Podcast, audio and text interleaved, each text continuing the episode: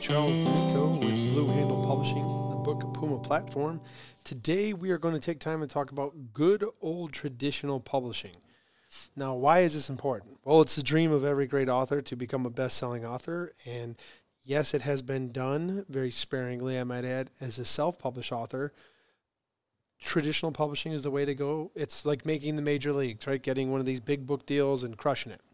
So, what is the numbers? What does it mean? How does your world turn around? Well, let's start off with a few kind of quick facts. If you're lucky enough to get published by the big traditional five publishers, there used to be more, but a couple of them kind of bought each other up. You fall into a category of 80% of the book sales every year. Eight out of 10 books every year are from traditional booksellers. But only 3% of books, this is all estimated and industry knowledge, are actually published by them. That means there's a crazy amount of hybrid publishers and self-published people out there. Um, who are the big five? Penguin and Random House used to be two different houses. Now they're one. HarperCollins, Simon and Schuster, Hachette, and Macmillan. To be noted, something that doesn't fall under traditional publishing is a place like Workman Publishing, which is one of the largest independent book publishers. I'm not sure why. Part of me just feels like it's the big five trying to control the narrative so they can be cool. Um, but there's plenty of options out there, but this kind of traditional feel we're going to kind of go over. So the process historically, kind of on average, with the big publishers is that they like your story, so they want to publish it. But how do they get your story? Well, unless you happen to know a publisher or you live by one, they get it from a literary agent, someone who represents your book to the publisher and already has built in relationships. How do you get a literary agent? Well, you submit your books to them through the query process, query lettering. Some use a digital version of this where you kind of submit through a portal. Others request email with copies of your manuscript, where some in the past used to actually mail them hard copies. Especially after the pandemic and everything else, this is pretty much done on digital moving forward. Plus, it prevents all those guys from sitting on huge stacks of paper. But it also minimizes the chance they might accidentally grab a stack or your manuscript that they might not otherwise see in a deleted email or in a massive pile of query submissions. So, let's say you're lucky enough to find the right literary agent, and we will cover query lettering and literary agents in another podcast.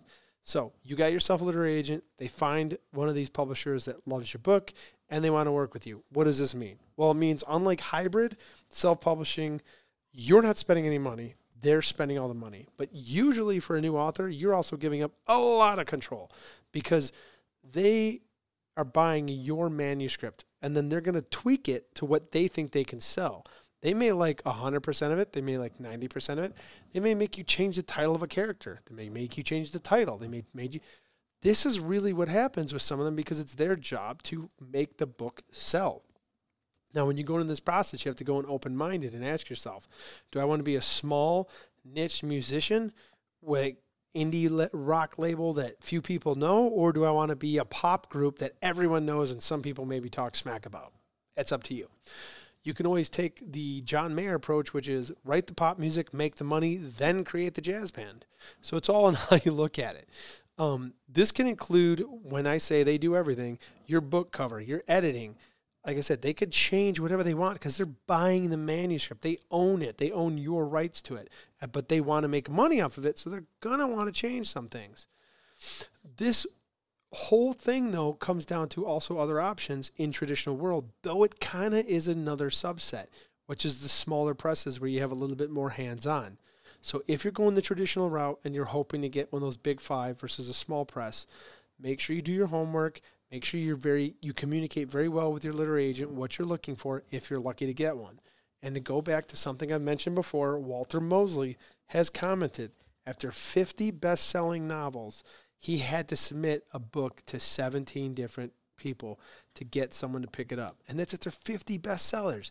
So if you're new to the scene, imagine the work you need to put in. But don't fret. Almost every author out there that's made it says the same thing. It's a war of attrition. Just keep showing up and keep submitting. You will find the right person and you'll get there.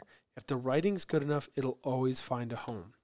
So this is Charles D'Amico Blue Handle Publishing, and the Book Puma Services platform for traditional publishing.